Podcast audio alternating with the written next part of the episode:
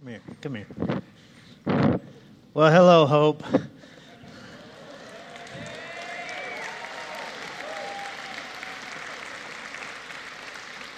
Vance, I don't know about you, but I preach better when J. Teddy Johnson leads worship. Huh? What a joy. What a joy.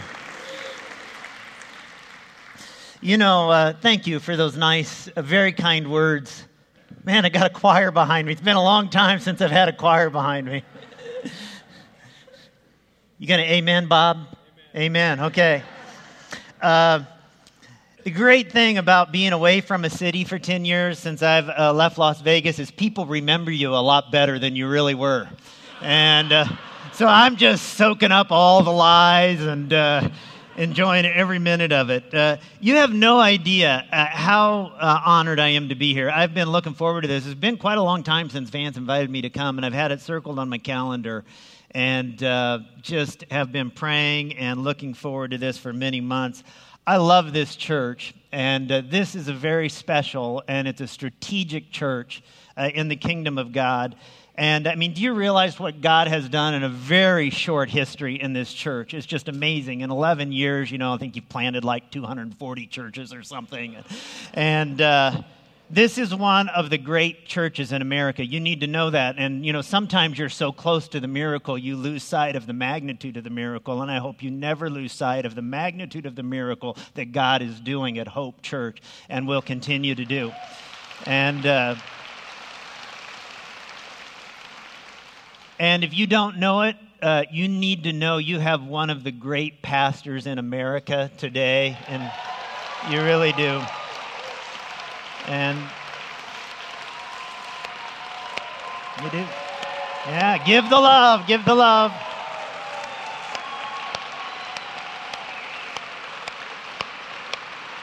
Yeah. I'm sure glad you responded that way. Uh, I have uh, so much respect for your pastor, for his leadership, for his humility, for his teaching, uh, for his family, for his global heart. And uh, I'm not a prophet, but I can tell you something I absolutely know to be true. The greatest days of Hope Church are still ahead of it. And uh, you are needed in this Las Vegas, you're needed in the world now more than ever. And uh, on a personal note, I just got to say it's a real blast from the past to be here and to see a number of people that uh, I know and love. I, I, came to Las Vegas as a 25 year old pastor. I could barely shave. And uh, I was like 10 or 15 years ago now.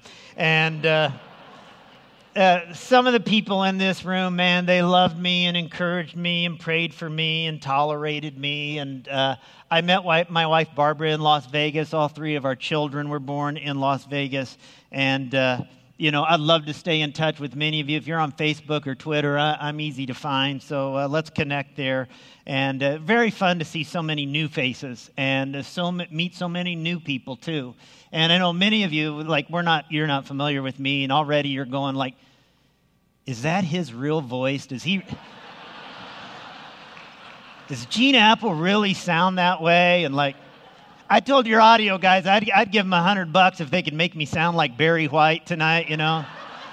kind of Jesus loves you, baby, or something like that. But instead, when God was giving out voices, I got one that sounds like he's been inhaling helium for four days. So uh, that, that, that's what you've got. And uh, hey, I know a lot of you get to Southern California from time to time, and if you do, come over to Anaheim and see us at Eastside Church. Leave your tithe at Hope, but come see us at Eastside, and uh, we'd love to have you visit when you're over sometime. Hey, I want to get started tonight by playing a name association game. Okay, a little little interactive. Uh, I'm going to say the name of someone who's fairly well known, and then uh, I want you to repeat back to me, shout back to me what they're well known for, okay? So I say the name, you say what they're well known for, okay? So uh, let's start with John Grisham. Books, yeah, novels. I love John Grisham books. Uh, how about uh, Frank Lloyd Wright?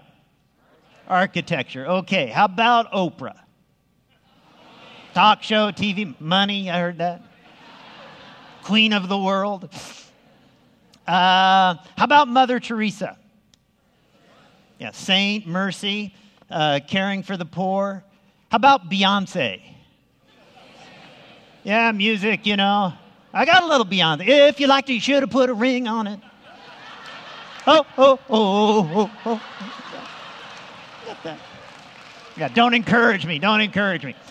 Uh, how about Kobe Bryant? How about Kim Kardashian? Yeah, it's a little bit of a mystery to me, too. Okay. Now, my point is, everybody is known for something. When people hear your name, you're known for something. When people hear my name, I'm known for something. We're all known for something. A friend of mine sent me an obituary from the New York Times a while back, and it just had two sentences in it. It said Victor Dorman, who changed the way Americans buy cheese by putting paper between the slices as chairman of the Dorman Cheese Company, died on March 4 at his home in Delray Beach, Florida. He was 80. Now, my friend also discovered that Mr. Dorman had been a naval officer, that he had been a philanthropist. He'd lived quite a life, actually, but at the end of 80 years of life, he was remembered as the man who put paper between slices of cheese. That's what he was known for. I attended a funeral a while back. Uh, a buddy of mine, his dad had died. And his dad was like a big league hitter in the business world. And he hit grand slams professionally his entire adult life.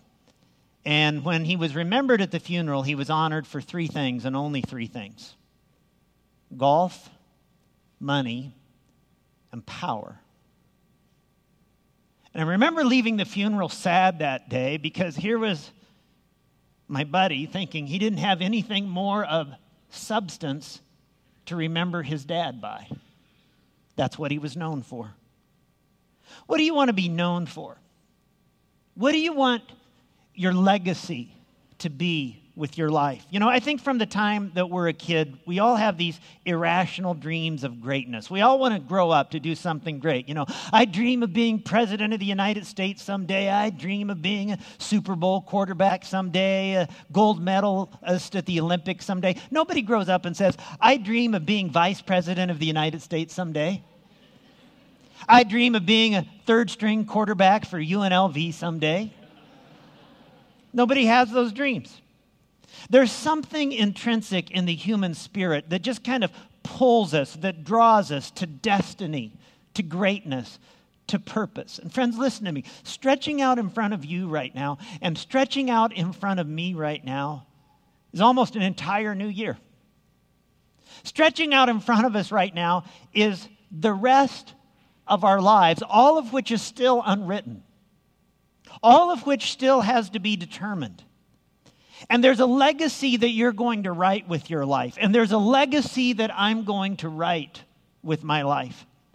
And I want to just ask you a question, and I'm not trying to freak you out. I'm not trying to be morbid. I'm just trying to help you gain clarity. If 2013 were your last year on this planet, what would you want to be known for? How would you want to be remembered? What would you want your legacy to be? It's not an idle question. 2012, last year for Whitney Houston, Jenni Rivera, Andy Griffith, Norman Schwarzkopf, the children of Newtown. And so before we conclude tonight, I'm going to ask you to take a pen or a pencil and you have a card on the seat where you came in and you sat down, and I'm going to ask you to write a legacy statement. I'm going to ask you to write down what you would like to be known for with your life. But before we write that down, I think it would be good for us to take some time to think about what is legacy worthy? What is worthy of being known for? I copied an article out of the uh, Chicago Tribune a few years ago, and the headline that caught me in this article was Architect's Legacy Going Up in Smoke. Fire trucks in this article. And the article was written about a world famous architect of a century ago named Louis Sullivan, who at one time had over 120 buildings on the skyline of Chicago. And in the last year, uh, a year earlier than this article had been written, there were 23 article or 23 buildings left but three had gone up in smoke that year in fire. And so thus the title, Architect's Legacy Going Up in Smoke. And the phrase that just haunted me from that title was Legacy Going Up in Smoke, Legacy Going Up in Smoke. And I thought, what is it that I give my time to, my days to, my energy to, my resources to, that's just going to go up in smoke someday? And that isn't even going to matter someday. Is it legacy worthy? What legacy am I leaving with my one and only life? And I guess what's really at the heart of the question that I'm trying to get you to think about tonight is what is the supreme legacy then you, that you can write with your life? The supreme legacy. Anybody curious about that? The Bible answers that question. And it comes down to three primary things. Everything in life comes down to three primary things. There are hundreds of thousands of buildings in this world, architectural marvels in this world, and every building, including this one, just comes down to three primary things line, angle, curve. There are thousands of colors in this world. Just go into any paint store and check it out. Go ask Sherwin Williams. There are thousands of colors to choose from, but every color comes down to three primary colors red, yellow, and blue. Primary things. Now, the Bible says when it comes to writing your legacy, if you want to leave a legacy that will outlast your life, it comes down to three primary things. There are three primary things there's line, angle, curve, red, yellow, blue. What are the three primary things that will outlast your life? What are the three primary things that will remain when you're gone? 1 Corinthians 13 13. And now these three remain. Hear that word, remain faith, hope, and love. But the greatest of these is love. Friends, these are the three primary things line, angle, curve, red, yellow, blue, faith, hope, and love. These are the three big ones. First, there's faith. The Bible says without faith, it's impossible to please God. We are saved by faith through this wonderful grace that Jesus Christ gives us. A person a person's connection with God is dependent on faith. So faith is very big. And then there's hope. You cannot survive the curveballs. You cannot survive the valleys. You cannot survive the divorces. You cannot survive the, the difficulties, you cannot survive the illnesses, the heartbreaks of life that just hammer you without a sure hope. And the Bible says that God has given us a living hope through the resurrection of Jesus Christ from the dead. It's a living hope. And so hope is huge. But then there's love. These three remain faith, hope, and love. And the greatest of these is love. The very next verse in 1 Corinthians 14 1 says, Let love be your highest goal. Let love be the loftiest pursuit. Let love be the greatest aim of your life. Love is the supreme legacy that anybody can leave with their lives. Now, many of you are familiar with this verse, but have you ever wondered why a faith, hope, and love, love is the greatest? Here's why.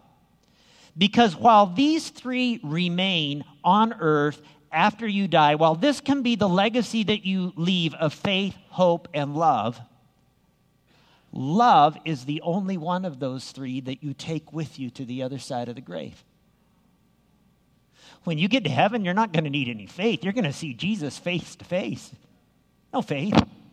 When you get to heaven, you're not going to need any hope because there there's no tears. There's no sickness. There's no death in heaven. You, in heaven, the thing that is going to be present there is just love because God is love as we see in Jesus Christ. That's why the greatest of these is love. When you think of Kobe Bryant, you think of basketball. When you think of John Grisham, you think of books and novels. When you think of Oprah, you think of TV. You know what I'm wondering? I'm wondering when people think of you, when people think of me, if any of us have a name that is synonymous with love. When our kids were little, little and we were living in Vegas, we went over to Southern Cal one time to take them to Disneyland. And many of you have made that trip. You know, Disneyland, the most expensive, I mean, happiest place on earth. And we, we had one of these days where it felt like everybody on the planet was at Disneyland that day. You know what it is? I mean, it was just everybody on the planet was there. And after the full day of waiting in Disneyland lines and fighting Disneyland crowds and paying Disneyland prices, I was just absolutely numb. I mean, you've heard of a out of body experience. I was having an out of money experience. and so we were staying at a nearby hotel, and at the end of the day, Barbara and I took the kids, and we were standing waiting for a shuttle bus that would take us uh, to our hotel. And I looked at the crowd waiting for the bus and thought about the size of the bus, and I realized there's more people here than there's going to be room on this bus. And so when uh, that bus pulled up, man, I had one kid in one arm, Barbara had another kid in the other arms, and I rushed onto the bus right away. I sat down in the front row of the seat. Barbara sat down. We had our kids. People started coming on, filling up the bus. Then they started standing in the aisles. And then at the very end, uh, this guy got on the bus, and uh, a little family came on. He was carrying a little baby in his arms, probably, I don't know, 10 to 12 months old in his arms. And so I'm sitting down, and I'm looking up at him. He's got this baby in his arms. And you know what my first thought was? Whew, sure glad I got here first. Sucks to be you, man. So I'm just sitting there basking in this universe called Gene. I mean, I'm just, you know, all feeling it. And uh, then the guy across the aisle from me, who was sitting over there with his family, he stands up and he says, he says, Oh, please take my seat. Please sit right here. And the guy goes, the guy goes, oh no, I, I, I, really, I couldn't do that. He goes, oh no, I would sure feel better if you were sitting here while you held that precious cargo in your arms. I felt about this tall because sometimes I don't love very well. Sometimes I can be the most self absorbed, narcissistic person on the face of the earth. The Apostle Paul writes in 1 Corinthians 13 1, he says, If I speak in human or angelic tongues but do not have love, I am only a resounding gong or a clanging cymbal. He's saying if I have speaking abilities that can mesmerize thousands of people, if I master 20 foreign languages, if I become known as a great communicator, but I don't love, I'm only a cacophony of noise.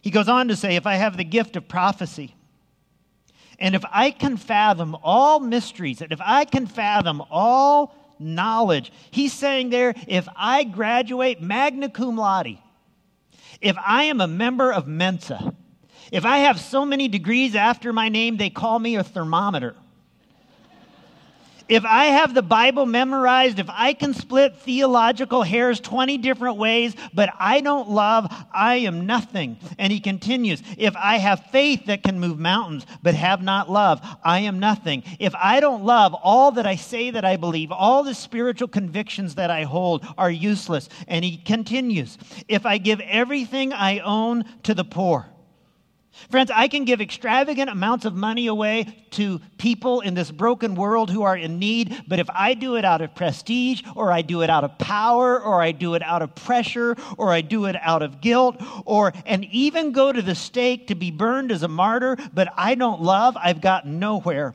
So no matter what I say, what I believe, and what I do, I am bankrupt without love. To sum it up, God says, I can have the eloquence of an orator, I can have the faith of a miracle worker. I can have the generosity of a philanthropist. I can have the dedication a, of a martyr burned at the stake for telling people about Jesus. But if I do all of that without love, it adds up to a big fat zero in my life. These three remain faith, hope, and love. But the greatest of these is love. And listen, for love to be of any value, it has to be expressed. What good is unexpressed love? Here's a verse all of us ought to memorize Galatians 5 6. The only thing that counts is faith expressing itself in love. It's the only thing. I had a blast from the past uh, just a couple years ago for Thanksgiving. I was in Lincoln, Illinois, which is the town that I was born and raised in and I grew up in. And we were at one of my sister's house for the Thanksgiving meal, and Another sister who lives in that town, who's a realtor, said, Hey, did you know the house that we grew up in is for sale right now? And I said, It is. I said, Could we go see it? It was vacant, nobody was living there. And she said, Let me check. And she called the listing agent. And on Thanksgiving Day, we went and I took my kids through the house that I'd grown up in. Hadn't been in that house for over 30 years. Been a brand new house when we moved into it. I was uh, one years old, and, and this is the house right there, and that's me with my dad. And uh, I want you to notice the purple Schwinn Stingray in the background. Shock absorber on the front of that baby, banana seat, oh yeah, that was all there. That's the house that I grew up in. And, uh, you know, to be honest with you, what surprised me about this house was how little had changed. Still had the same kitchen cabinets, still had the same built in furniture in the family room, still had the same ugly murals on the basement walls, still had the same pukey pink ceramic tile and toilet and sink in the bathroom. Anybody else grew up with that pukey pink ceramic uh, bathrooms? What were people thinking? Come on now. That house is over 50 years old now, and basically nothing in the house has changed. But it evoked a lot of emotion in me that took me by surprise. I don't know what kind of memories the house that you grew up in would evoke in you, and I'm sure for many of you in this room, that house would evoke some painful memories. But in spite of all the family squabbles that we had in that house, in spite of the day my brother Mike dripped blood all over the house when he accidentally shot a bullet through his finger, in spite of all the times that my brother Greg would dunk my head in that pink toilet, True story, which explains a lot. Uh, the overwhelming feeling that I had in that house that day is this is a place where I felt loved. This is a place where I felt like I was treasured. This is a place where I felt like I mattered. And call it corny. But I stood in that living room and I could remember when I was four, five, six, seven years old, crawling up on my dad's lap when he sat in his lazy boy. And even though my dad has been dead now for over 38 years, I could feel his arm around my shoulder. I could feel the texture of his skin. I recalled the size of his hand and the touch of his love, and it was powerful to me. I stood in the kitchen where we had had hundreds of meals as a family. And in our family, there were six kids. I'm the youngest of six, so eight of us in the house. And and uh, the one meal that was required for everybody to be at together every day was breakfast, because we all went a bunch of different ways, but we all had breakfast together every day. And every day at the end of that breakfast, my dad, a man's man, a leader's leader, a guy bigger than life to me, would humbly take a Bible and he would open it and he'd read a few sentences or a paragraph of scripture, and then he would take a devotional guide and he would read a little paragraph thought there, and he would lead our family in prayer. Now, honestly, I don't remember a single one of those devotionals. But his legacy of faith and his legacy of hope and his legacy of love marked my life. And I walked out of that house at 295 Southgate Street in Lincoln, Illinois on that Thanksgiving day, praying, Oh God, may the kids who've grown up in my house and who are eating around our table and sitting on my lap, may they get a legacy of love placed in them like that. Friends, again, I'm not trying to wig you out. I've just got to ask you again before you put pen to paper and you write a legacy statement. If this year were your last on the planet, what would you want to be known for? What would you want your legacy to be? How would you want to be remembered? That's not an idle question because one year will be your last. Sometimes death comes when children are just infants. Sometimes death comes in the prime of a person's life, like it did for my dad. Died of a heart attack. Sometimes, in a few cases, people live to be 100. It's like the 95 year old reminds me who was saying one day, I hope I die pretty soon, or all my friends who are already in heaven are going to think I didn't make it.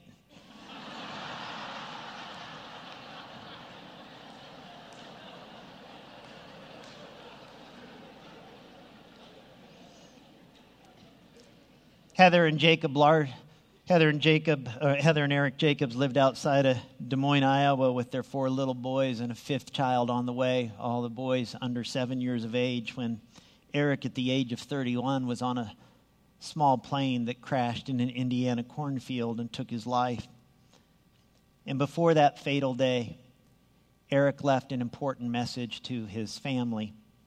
And with Heather's permission, I want to tell you their story as it was shared on a Des Moines, Iowa television station. Take a look.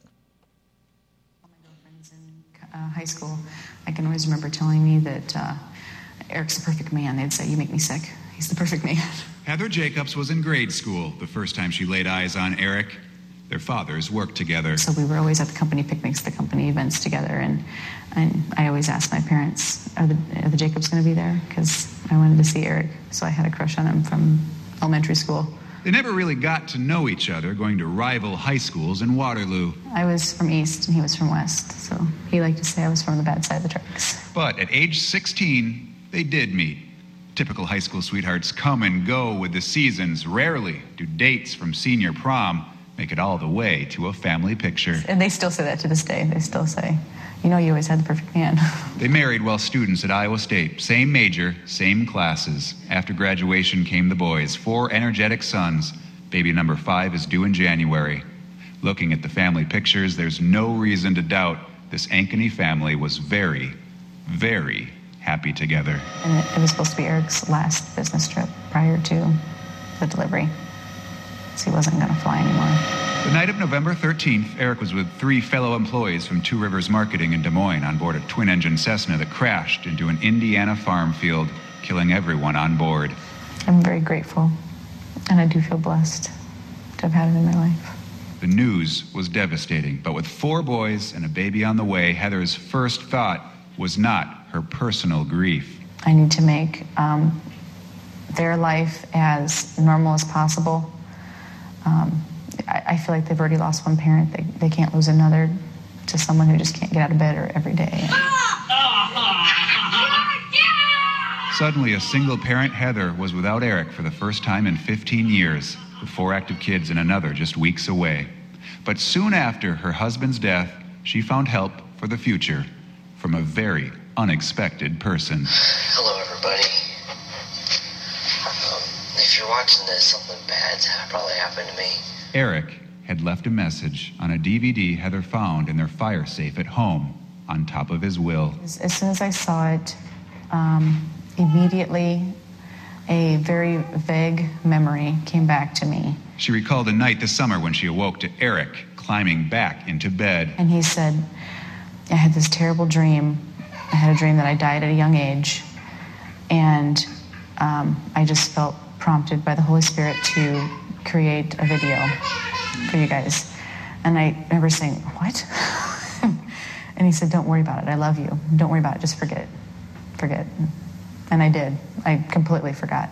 I had no memory whatsoever of that until I saw the DVD. I had all these instructions going through my mind on what I would say, like on my last day of dying. I don't know if this is God's way of saying record this.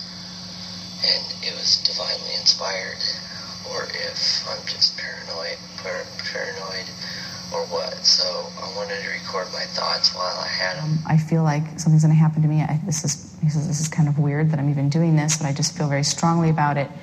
And he said, if something does happen to me, this is proof that the Holy Spirit was working through me tonight, and that there is a plan. For 40 minutes, sitting at his computer's webcam in the kids' toy room, Eric, in the middle of the night, speaks about his faith, his hopes for his family, and gives personal messages to his kids, wife, relatives, and friends.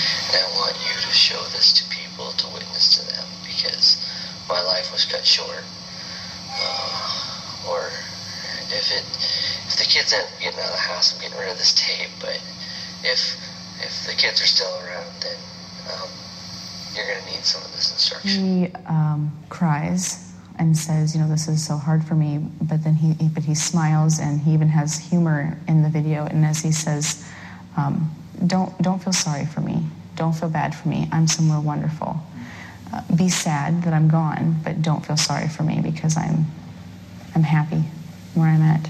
I didn't want to leave you now, but it was my time. It's an unbelievably comforting message for his children, but Heather has yet to show the full tape to any of her sons until she gets the okay from her child's therapist. I do think the video is a very precious gift that we will always have, and an instruction that he has even for the boys in the video is something that will grow with them through time.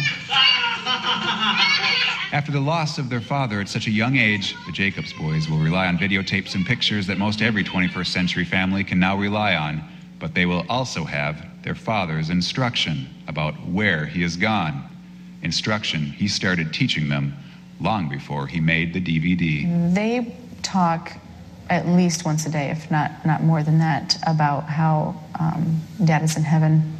And um, it was something that Eric talked to them about all the time uh, about how wonderful heaven is and how um, it's anything that you want it to be. It's it's a party. It's you know what, what, what, you know whatever. It's it's eternity and it's wonderful and and I think he talked about it so much that they were comfortable with it in the sense of knowing that Dad's in a great place. Mark Toshak, Channel 13 News. That's mysterious, isn't it? And uh, I've spent some time with Heather working on a video project to help extend the legacy of Eric's life. And,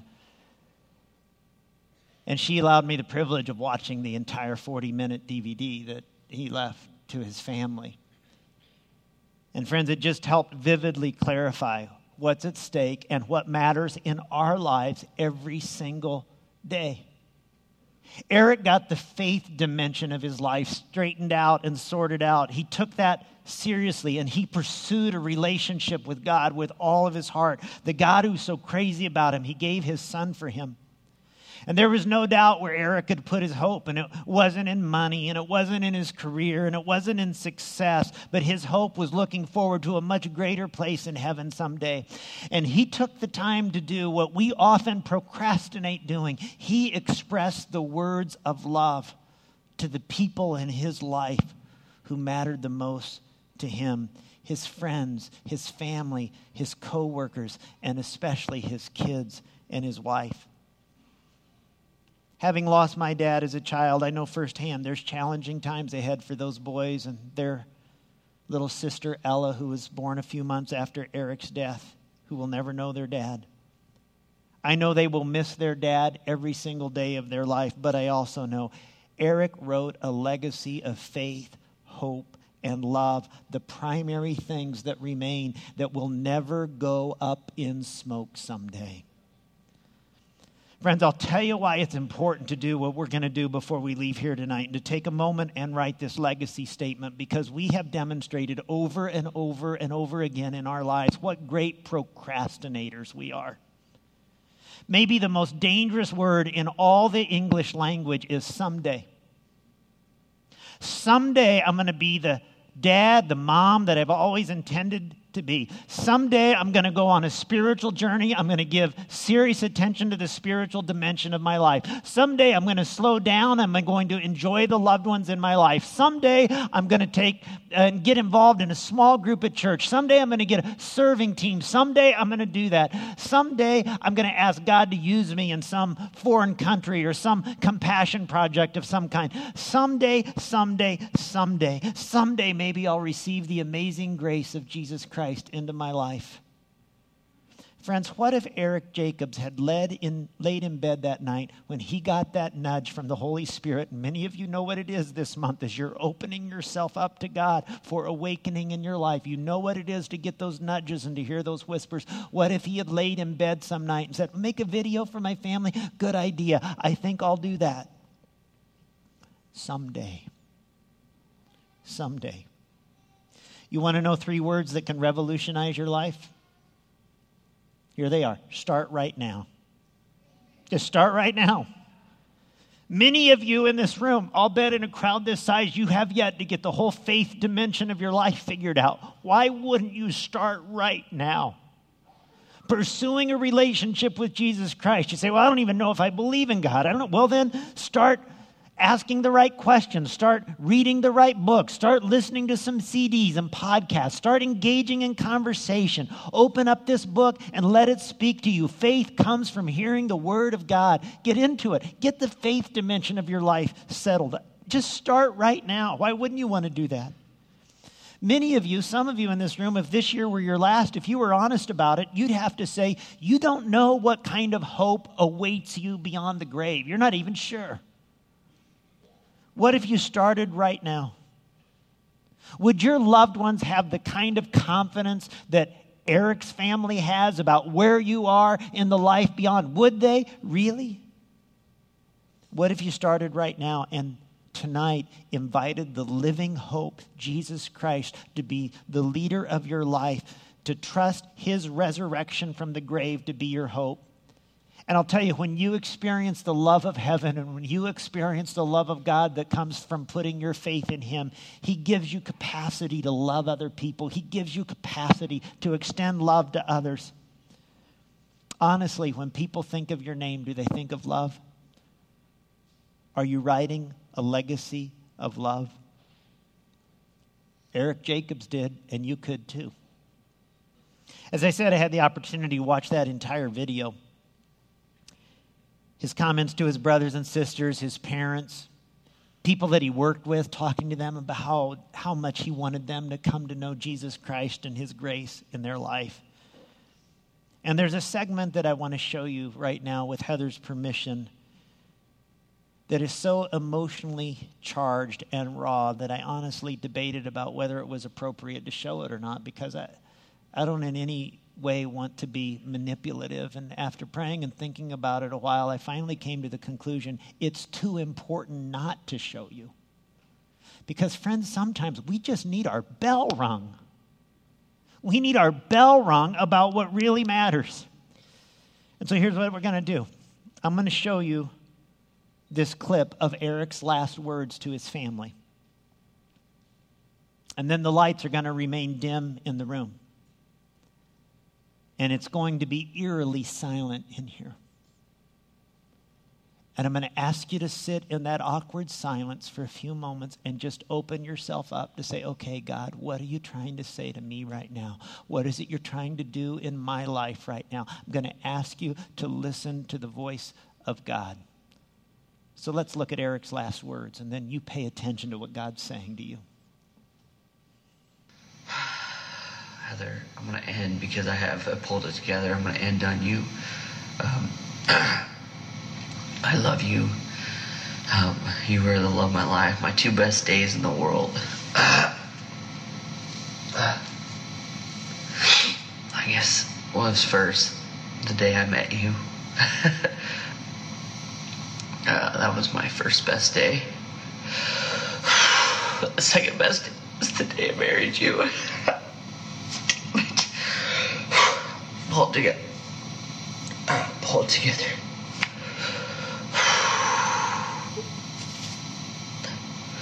Oh man. The day I married you was the best day.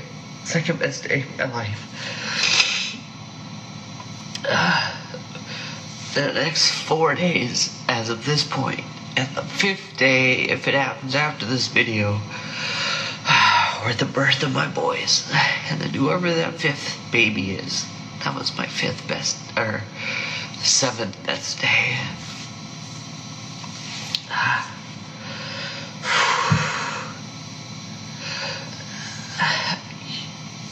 You guys, my family means so much to me. You guys are a close second to God, but you mean a whole lot to me. All right. I'm signing off. well, I didn't think I was going to cry when I made this video, but I guess I did. uh,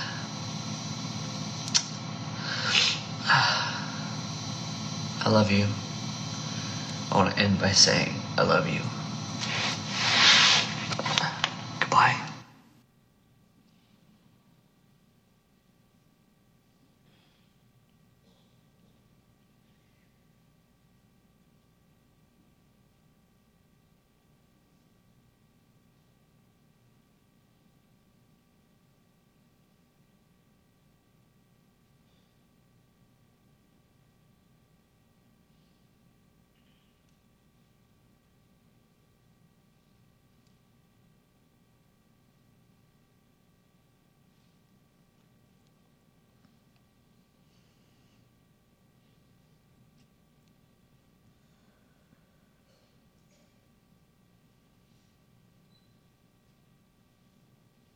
Let's bow our heads together.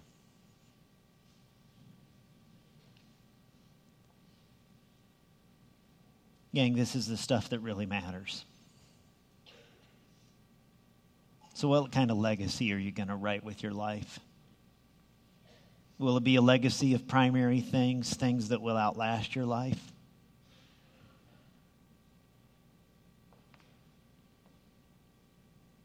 We're going to, in just a few moments, take some time to write our legacy statements. And you know, I don't want this to leave you in a sad place. That's not my intention at all. My intention is to inspire you to go to a strategic place in your life. My intention is to lift you to a legacy building place in your life, to a place of meaning, to a place of purpose, to a place of destiny, to God's best for your life. So I want to pray right now, and then in a moment, we're just going to take some time and we're going to write our legacy statement. God, once in a while, we need something that rings our bell. We need something that grabs our attention and refuses to allow us the luxury of ignoring that which matters most.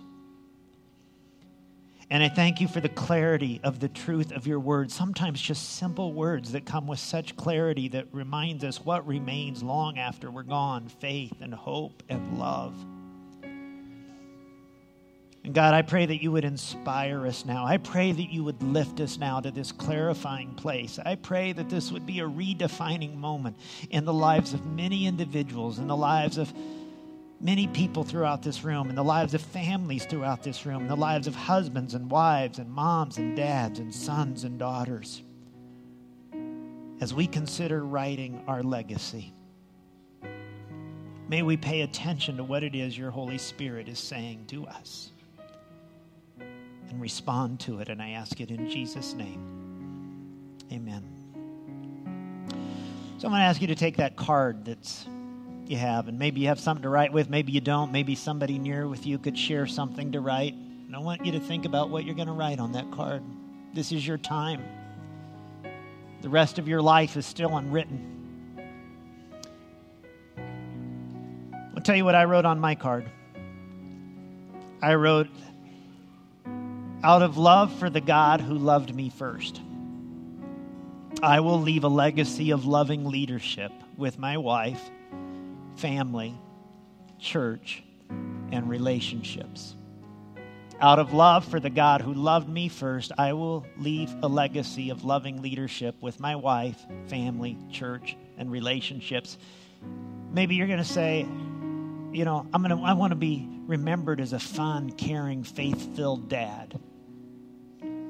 Or I want to be a person who invested in some of the broken and forgotten and marginalized victims of oppression in this world. Maybe you'll write, I want to have a heart of generosity for anyone that comes in contact with my life. I don't know what it is. God speaks to us in different ways. And you can blow this time off, you know, and you can say, oh, good idea, Gene. I really like that card idea. I'm going to do that tomorrow or you could start right now. Let's all just take a moment right now. Share your pens and pencils if you have to.